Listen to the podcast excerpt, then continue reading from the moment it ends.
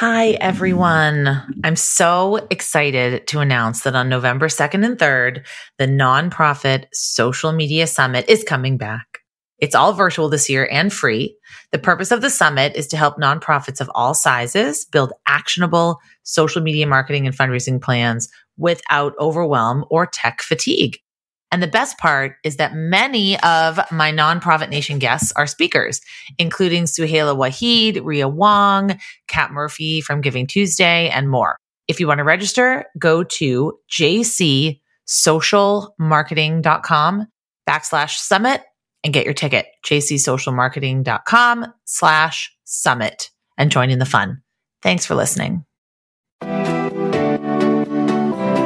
Hello, and welcome to Nonprofit Nation. I'm your host, Julia Campbell, and I'm going to sit down with nonprofit industry experts, fundraisers, marketers, and everyone in between to get real and discuss what it takes to build that movement that you've been dreaming of. I created the Nonprofit Nation podcast to share practical wisdom and strategies to help you confidently find your voice, definitively grow your audience, and effectively build your movement. If you're a nonprofit newbie or an experienced professional who's looking to get more visibility, reach more people, and create even more impact, then you're in the right place. Let's get started.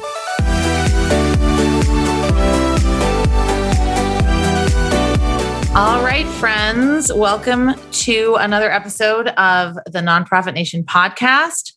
I'm your host, Julia Campbell. I'm really excited to be here today with Calliope Glaros, the principal consultant at Philanthropy Without Borders. Welcome, Calliope. Thank you so much, Julia. I'm so excited to be here. Yay. I'm so excited to see you again. This is why I love doing this podcast. I get to reconnect with people that I haven't seen, that I haven't talked to in a while, and just pick their brains about all sorts of amazing things. So, thank you so much for being here.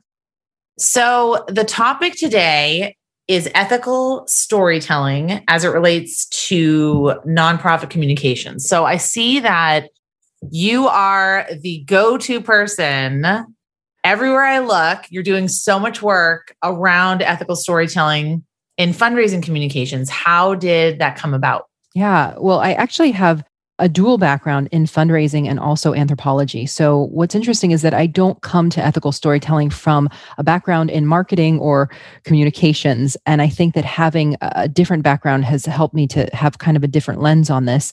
I used to work in, in major gifts, and so I understand the importance of getting stories and, and communicating them to donors. But in anthropology, my work is actually around intercultural communication and specifically looking at what happens when different groups of people meet and how are they changed by those encounters. And it makes so much sense for me to be involved in fundraising because that's an area where different groups of people come together and yes. can be changed by those encounters the way that ethical storytelling really played into it and, and, why I started thinking about it more and more as someone who, who who isn't a marketer is because I I used to work in actually facilitating some of the encounters between philanthropists and the people who are impacted by their philanthropy. And that could look like someone taking a tour of a food pantry, or it could look like someone flying across the world to visit a, a school or a well or take a tour of a hospital that their support helped fund. And seeing the kinds of, of interactions that donors would have with people in those places sometimes their behaviors didn't align with their values. And I really saw this as an example of the exposure that donors have had to all kinds of narratives and stories before they got to the place, right? You know, they might ask, I'm sure you've you've had these experiences, Julia, you know, they might ask clients questions, you know, personal sensitive questions they would never ask their own friends. You know, oh they gosh. might they might, you know, go on you know tours of, of schools and hospitals and, and take pictures of people you know and they would never do that in the united states. And and i know because i've been on the receiving end of nonprofit services. I've had my life transformed by a nonprofit. I've had my story shared. And, and so in a way wow. i almost had my own experience to to compare to that. And i really saw this as the result of the kinds of stories and narratives that they've been exposed to, both the stories that the nonprofit has told, but also the larger narratives that they've been exposed to throughout their lives. And so I thought if we really want to tackle this issue, if we really want to help donors embody their values in these encounters and really help people be changed in positive ways by these experiences, we have to step back and look at the stories that they're getting. So that's how I came to this work. That's really interesting. And I served in the Peace Corps in Senegal and West Africa for two and a half years.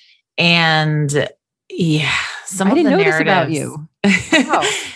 so we came in as predominantly, you know, white, middle class, upper middle class college students or like right out of college. So we had a lot of narratives that we were thinking about what it was like to live in Africa. Of course, people still think Africa is a country, it's a continent made up of so many countries. So I think that what happened there is very similar to what you're saying. We were thinking, oh, we've got this almost white savior complex. A lot, I think a lot of us had, because that was a narrative that we were taught in training, Mm-hmm. and that was what we saw on television, and that was what we were always indoctrinated with. But I think that is, I think it's really interesting that when you talk about ethical storytelling, you are challenging the nonprofits to actually create a strategy and process that's going to educate the people that are providing the philanthropy. So there's education that needs to be done on the philanthropist part and the donors part, but there's also a lot of education and sort of reprogramming our brains that needs to go on with the nonprofits. Absolutely. I think there's there's two things to that. So one is that we have to see the kinds of messages that we're putting out as not just methods for asking for more cash. Yes. That, that's how they've been used. Um, Mhm. But if that is all that they can do, we've lost sight of the bigger picture. In our communications, we actually have the potential for changing some of the beliefs and behaviors that have contributed to and held up these very inequitable systems. So, like you mentioned with the white savior complex, we have a chance to counter that in our narratives and be influencing our donors and be bringing them closer into our organizations as partners who embody these shared values, not just asking for cash. So, that's one important distinction that I want people to, to kind of take away from this is our platforms you know can be used as as tools of change and not just you know tools for revenue and the other that you touch on is that it's a process it's Mhm. not just about uh, superficial tweaks to language like we're going to just you know change some words Uh, Stop saying vulnerable and yeah start- yes yeah. yes There- there's a lot of good guides uh, on the internet that that do share you know words to use and words not to use but that's your starting point not your ending point. point and it's not Mhm. just about changing words it's not just about you know use photos of people smiling and not uh, of people you know frowning those kinds of superficial edits are not going to really be what gets us to a process of ethical storytelling. It's really about working with our story contributors seeing them as partners Mm. in telling the story the way they want them told. And that's a that's a process. You know you have to first you have to get feedback. How do you know how someone wants their sto- story told if you've never asked them? So that's something else i wanted to bring up too julia which is that Mhm. you know in our sector we talk a lot about empathy but i think that this word this word gets a lot of buzz but i, I think it's it's misused and i think it's Mhm. misunderstood and a Mhm. lot of people think that empathy is about feeling exactly what another person is feeling. But actually, we often don't really know what someone else is feeling. And it's impossible to feel exactly what someone else is Well, feeling. yes, because because we're not living in their body. We're not experiencing the world in the way that they are, and so we don't really know what they're feeling. And often we're we're just projecting. And I, you know, I kind of use an example when I try to explain this to people. I use sort of an interpersonal analogy of like if you've ever had a time you've been trying to explain something to another person and tell them about an experience you've had, and they've responded by comparing it to something completely different. so you- Mhm. if you tell them like you know what it's like getting divorced after 20 years and they say like oh yeah you know when i broke up with my partner of six months i was devastated i know just how you feel you know and it totally minimizes your experience and it and Yes. they're projecting something onto you that, that isn't true or they blow it out of proportion right you might be telling them you know maybe about like homeschooling kids in the pandemic and they're going oh it's so it must be so hard oh how are you hanging on how are you functioning and you're going Right. actually like we're doing it we're doing okay all We're doing okay. Those manifestations, people think they're using empathy. They think they're connecting to you with empathy, but actually they're projecting their own experience onto you and they're making assumptions. And that's what Milton Mm. Bennett would call sympathy. And so he's a sociologist whose work really forms the foundations of, of intercultural communication. And he says that sympathy is assuming similarity. And sympathy is what we utilize when we follow the golden rule. We treat others the way we want to be treated because we assume they are similar to us.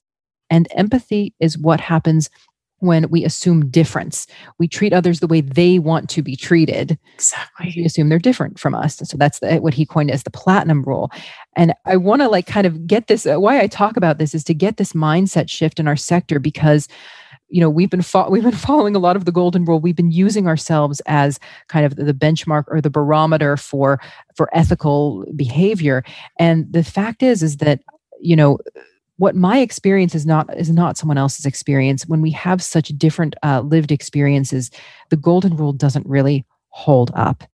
So then it's important to really ask other people what they want from our stories how they want their stories told and to have them be directing that process because i don't represent necessarily the people i'm telling stories about. And even if i did even organizations who are founded and led by people who who do embody those identities my worldview doesn't represent everyone with my you know similar identity or mm-hmm. experience mm-hmm. right mm-hmm. it's important that we are assuming difference and that our mm. processes are contributor led i absolutely love that that is blowing my mind empathy versus sympathy projecting our lived experience on someone else and assuming that we're being empathetic when we're actually either blowing it out of proportion or minimalizing it i think that's incredibly important also, making assumptions about what people understand or know, or making assumptions that there aren't any differences there. I think that is really important. And the golden rule not holding up. I love it. It was called the platinum rule. The platinum I'm gonna look rule. it up. Okay, platinum rule. So, a question that I get a lot because I do a lot of training around storytelling in the digital age. So, how to collect and craft and share stories on digital platforms. Certainly, with an ethical lens, I don't focus as much as I probably should on ethical storytelling. But a question that always comes up is how do we share stories authentically without tokenizing the subjects of the stories? Do you have tips for us? Yeah, absolutely. So, one is that, as I said earlier, you have to be getting feedback. That means going back literally to the people who've shared their stories, if you're still in touch with them, and asking, How was this process for you? How did this story look? How did this feel? It also means going back to people that you who are part of your programs but their stories haven't been shared. It also means getting feedback from people who might have some overlapping identities or experiences to people in your programs but they're not affiliated with your organization. Think of it like a control and test group because power dynamics are in place. And so sometimes when we're asking for feedback people will tell us what they think mm-hmm. we want to mm-hmm. hear. Yes. And so getting some information from other members of the community or other people who, as I said, have some things in common with the folks in your program, but they haven't directly worked with your organization. We want to ask people for feedback on what has been done, but we also want to ask questions around what they would like to see you know what would you like people to know about you or about your circumstance you know what behaviors would you like to change? How would you like people to think differently? Right? Those kinds of questions surface a lot of interesting things. And so the first thing is that we, we have to get feedback because we don't know what's authentic. We don't know what's authentic necessarily. They're That's really, a loaded word. Uh, well, yeah, yeah. I think that authenticity means being true to the storyteller, that they will read this and say, and say, yes, like this is how I want my story told. But also it means being authentic to our own organizations. And so we have to have some hmm. principles, you know, and so once we get this feedback, how does that inform what our ethical storytelling principles are? And principles are beliefs. This is basically why we do what we do. If someone if you you just hired you know uh, someone new in, in your marketing or communications department and they said you know why do we use these particular words? Or why do we only share stories this way? Or why do we have this process in place? The principles answer that question of why. That's how they're framed. The principles also follow with practices and and the challenges usually people start with the practices. They start with use these words and not these words you know and the practices come later. And they're reinforced by the principles. So you have to start with getting feedback. You have to have principles. You have to have actionable practices that are looking at the entire storytelling process you know all the way from acquisition through interpretation and then releasing our stories out into the world. And so for instance for just for one really mm-hmm. concrete example i talk a lot about consent And I tell people to view consent as a process and not just a form because mm. everyone has everyone has a media consent form. Everybody's got um, that media consent form. Everyone does and they think that that's where consent starts and, and stops and as long as you get that form signed you can do whatever you want. How does consent look in the story acquisition process? Are we giving people a chance or are we able to give them a chance to opt in to share their stories as opposed to being directly invited? It might not work for every organization. It depends on how you're structured and what you're doing. But could that be a possibility where people can self select, kind of raise their proverbial hands and say, I'd like to share my story? When we have people sign the form, you know, are we giving them a chance to look at the story that we've written about them or see some of the images and provide feedback yes. on it? Again, it, it, it, can be really difficult. So, the way that this gets operationalized is so specific for each organization. Mm-hmm. But do they have a chance to see and hear what you've written and make changes. After you've released it, do they have a chance to say, could you take my photo off your website if they change their mind i mean it, it's just it's a total mm-hmm. shift like there's some media consent forms i read that said your your consent is irrevocable like oh, why on why on earth would it be irrevocable like in Absolutely no in not. no other context ever in, in any other context no. is consent irrevocable you know so so you know we have to be honest that we, we can't recall a piece of direct mail once it's sent you know once we post something on social media you know we can take it down but someone could have screen grabbed it. I mean th- we do have some limitations in terms of control but how are we looking at something like consent through mm-hmm. our whole process? That's what we, we really need to be focused on if if we're going to tell stories in an authentic way and create an environment where the contributors don't feel that they're being tokenized. Oh my gosh there's so much impact there. I love that consent is a process, it's not a form. It's something that we have to continually be iterating, adapting, talking about. Someone could come to us 20 years later and say, please take my blog post down, please take my video down, my social media post down. So, another question that I always get is so, say I'm on board, I'm a development director, I'm a fundraising manager and I want to institute ethical storytelling practices, process, and strategy into the organization. How do you recommend that nonprofits kind of get buy in from maybe board members or executive directors that are that are thinking no we just need to fundraise fundraise fundraise Right. So I get this question all the time too, Julia, and it comes in really different forms. Sometimes it's someone saying, you know, I am so on board with these principles, but my boss isn't, my leadership isn't, you know, how can I sort of coach up, so to speak? And I also get this from, you know, VPs and executive directors who say, I really care about this, but, you know, I can't convince our staff or our team. Uh, and what do I do? And so, you know, what I kind of kind of recommend. I mean, if there's a particular person that's being resistant, you can offer to share some materials and resources with them that can help aid them in their learning. But I really recommend that you find those people in the organization that are aligned. Like like who are your allies? Who can kind of rally around you mm. w- with this issue? It's so important to begin building momentum and kind of creating your group or your champions maybe it means you host like a staff lunch like one we used to have those brown bag lunches i guess yes. they're all virtual now but maybe you host like an all staff lunch around this topic where you have people read an article or watch you know a short webinar or listen to this podcast and then come ready to discuss how does this look at our organization? What could we do? Maybe it's that you create a slack channel to share these resources but you immediately start finding your allies and making this a group initiative one is that it will help you gauge the readiness of the organization. If literally no one is on board except you, it's going to be very hard to implement change. Maybe you, know, you need other, to start looking for a new job. Well, right, right. the other is that we only know from our own perspectives. And so as soon as we begin to involve our other colleagues, we can see how these principles or a lack of these principles show up in their own work. So you start to get more data and you start to see the issue in a more holistic way. And then three, it's it's going to help you move things forward. And so I think of this this quote from John C. Maxwell that says, mm-hmm. you know, a vision that can only be implemented by one person isn't much of a vision at all. so so you need to begin building your team if you're going to implement this vision and start with the people who are already on board because they will help you sway those resistant folks. Hey there. I'm interrupting this episode to share an absolutely free training that I created that's getting nonprofits of all sizes big results. Sure, you've been spending hours on social media, but what can you actually show for it? With all this posting and Instagramming and TikToking, does it really translate into action?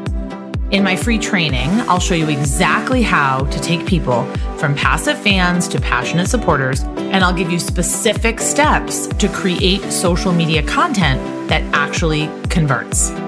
Head on over to nonprofitsthatconvert.com. Again, that's nonprofitsthatconvert.com and start building a thriving social media community for your nonprofit right now without a big team, lots of tech overwhelm, or getting stuck on the question, what do I do next?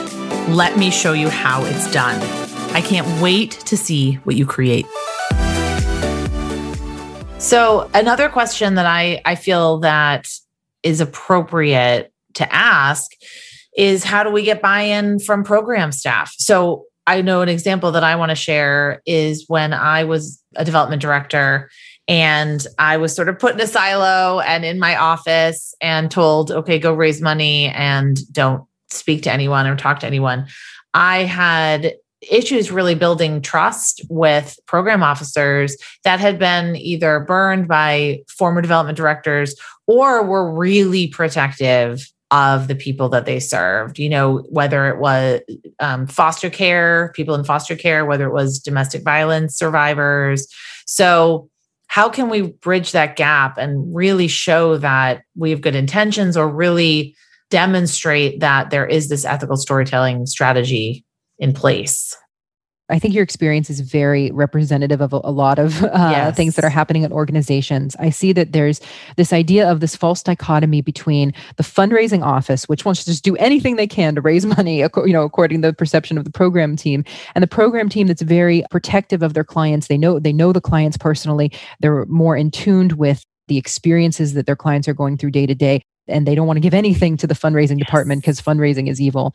And the way I see it is it's not about the dichotomy between fundraising staff and program staff. It's about what is going to compel our donors to take action and how our program participants, our clients want their stories told. And there is always an overlap. There's going to be things on the both ends of the extreme, you know, that that we don't tell, but there's always an overlap between, you know, if you think of it like a Venn diagram. So so one is that the way of building trust is to bring people in on the process as early as possible because mm. if you've created this process without their input they're going to be very skeptical about it and you're not going to get buy-in and so i mentioned find your allies and find people who can rally around this those people should be your colleagues in programs and in fact when i work with organizations directly on facilitating workshops that help organizations mm-hmm. define mm. their principles and their practices mm. i mm-hmm. always ask for someone from the program department to be there and at least two people at least 2 people mm-hmm. you know because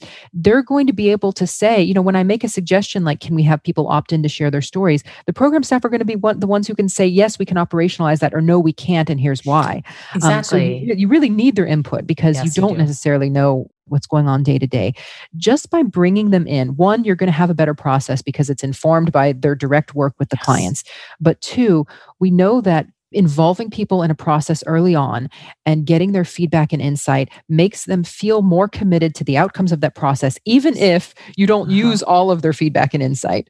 So it's going to help them trust you more because they went through this with you and they, they had their concerns heard. And I think with program staff, it's two issues. One, it's trust. Like, I don't want to give you the story because I don't know what you're going to do with it.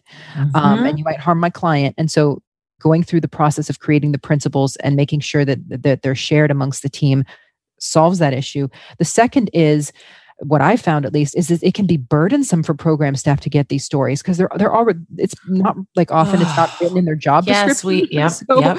so it just it takes them time. They have to think about it. They they don't really have a protocol. It feels like you're just adding more work to their plate. And so when we talk about a process, that's where those things surface. And, you know, when I say, like, you know, okay, we need to get consent, can we have the person, you know, edit their story? And the program staff is going, oh gosh, you know, I have to go find them and I have to schedule a meeting and I, you know, it's going to be really burdensome. Well, how can we lessen the burden on you then? Right. So we can tackle that in real time without coming up with a process that, that they're not going to want to implement because it's too time consuming and that they're going to be skeptical of because they don't trust us. So that that's what we have to do together. I absolutely love that. I teach my clients exactly similar strategies where you have to be partners, they have to be invested, and you, we have to be breaking down these silos, but also giving them examples. What I find a lot of times is, like you said, program officers, if they are thinking, oh, I've got to interview, I've got to come up with the questions, or I have to filter out, you know, all of the different topics that we could talk about. If you give them more direction, if you're very specific, or if you give them some examples of what you're looking for, like this organization did a really great job on this blog post or this email. I would love to replicate that at our organization. I think that's that's always helpful. I love that idea about creating a process. I have another question for you. In the digital age, in the age of of social media, in the age of, you know, there's all these ethical considerations around using social media, using digital tools. How can organizations really identify the best methods for communicating these stories? I think, you know, it so depends on the organization, right? And it yes. very much depends also on the clients that you're working with. And so you want to think about uh, you know and I, think after you get feedback you know the other good start, good starting place is thinking about what are the beliefs and behaviors we want to change? What does our audience still need to know? And so i recommend in the feedback gathering process you know you're talking to your clients but you're also talking to donors. And you're not asking them necessarily what's motivating them to give because i'm sure you're already asking that and you have a lot of data. But you're asking them you know why do you think this issue exists and what do you think the solution is? And, and there's no right or wrong answer but it's helping you gauge where the gaps are and where more education is needed. And so i'll give you a really specific example which is one organization that's providing legal support to asylum seekers who are on the us mexico border. And their communications officer reached out and asked me she wanted to do an Instagram live with several uh, asylum seekers who could just just kind of take the mic and share their story and say tell whatever they want and wanted to leave it in their hands. But then as she uh, did some interviews with donors saying you know what, what do you want to know about? they all wanted to know you know why did you leave your home country? right? Mm-hmm. and often it's a it's it can be a very traumatic story. It might be something that they don't want to share. It might be something they don't want to share on an Instagram live also with asylum seekers if their application's still pending mm. and they're mm. telling a story online and any discrepancies between the story they're telling online and the story they told the asylum officer could lead to a wow. rejection in application right and so yes. so what i what i said and how we kind of work together on a process is that you know if these folks were invited they were invited to share and, and they've consented to it and they're looking forward to sharing mm-hmm. um, on instagram live but let them let them say whatever they want but clearly your audience wants to know a little bit more about what compels someone to leave their home country because mm-hmm. you know for people who are living in the united states and who've grown up here they cannot imagine Mm-hmm. someone having to mm-hmm. leave their country to find safety and survival. They, they just mm-hmm. can't imagine it. And so that is a gap you need to fill, but you don't need to put the burden of education onto the asylum seeker. You can do other kinds of research, provide other data and other evidence, and tell other stories through different channels that provide that back end context so that the donor has a more holistic picture of this person's experience. And then when you give them the phone to go on Instagram Live, they can share whatever they want. And exactly. so be thinking more holistically about that. Wow. That really, I hope that any nonprofit listening, any fundraising or marketing person really heard that I think that is so important that you are able, as the representative of the organization, to put the problem in context and not re traumatize the people that are telling the stories. Another great example is Amirah Incorporated. I always talk about this organization.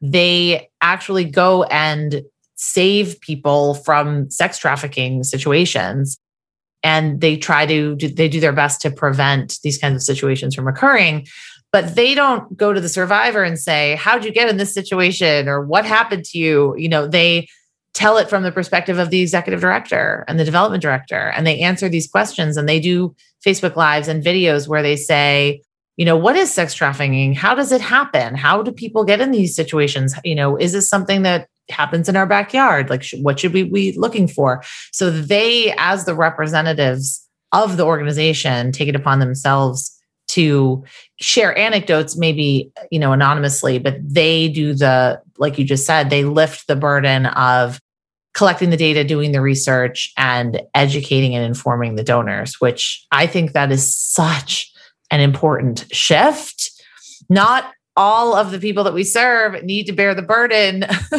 of educating the donors That's on right. the problem and the cause and the issue That's right. That's right. Yeah.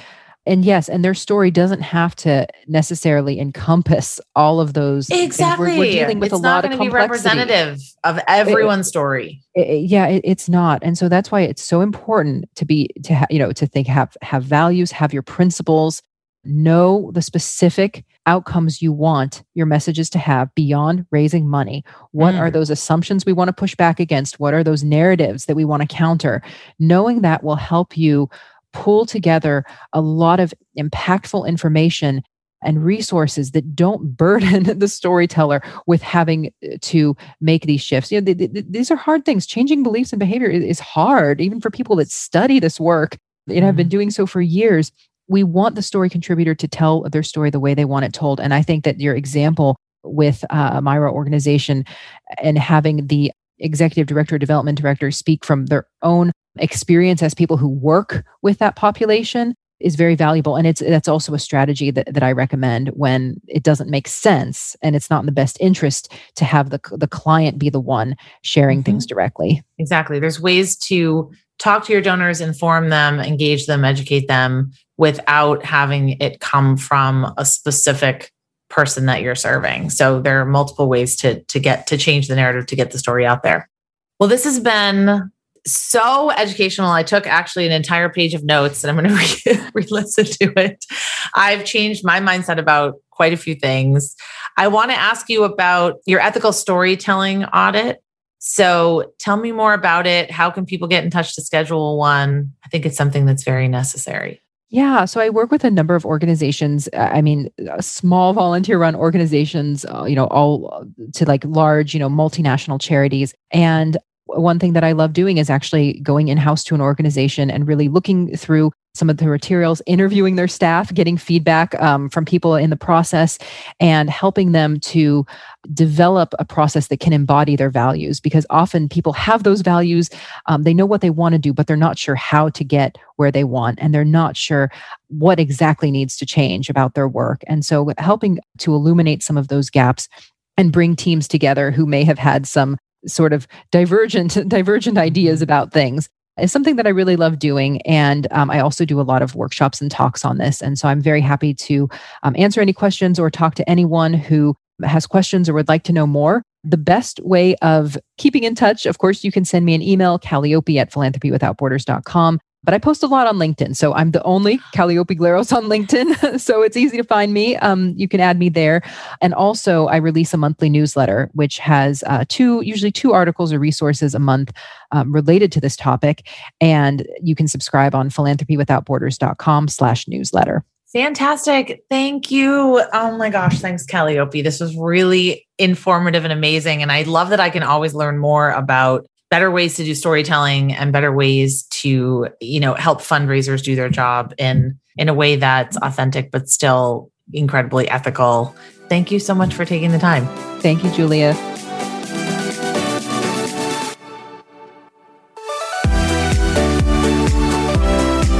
Well hey there.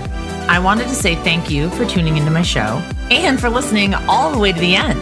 If you really enjoyed today's conversation make sure to subscribe to the show in your favorite podcast app, and you'll get new episodes downloaded as soon as they come out. I would love if you left me a rating or a review because this tells other people that my podcast is worth listening to. And then me and my guests can reach even more earbuds and create even more impact. So that's pretty much it. I'll be back soon with a brand new episode. But until then, you can find me on Instagram at Julia Campbell77 Keep changing the world, you nonprofit unicorn.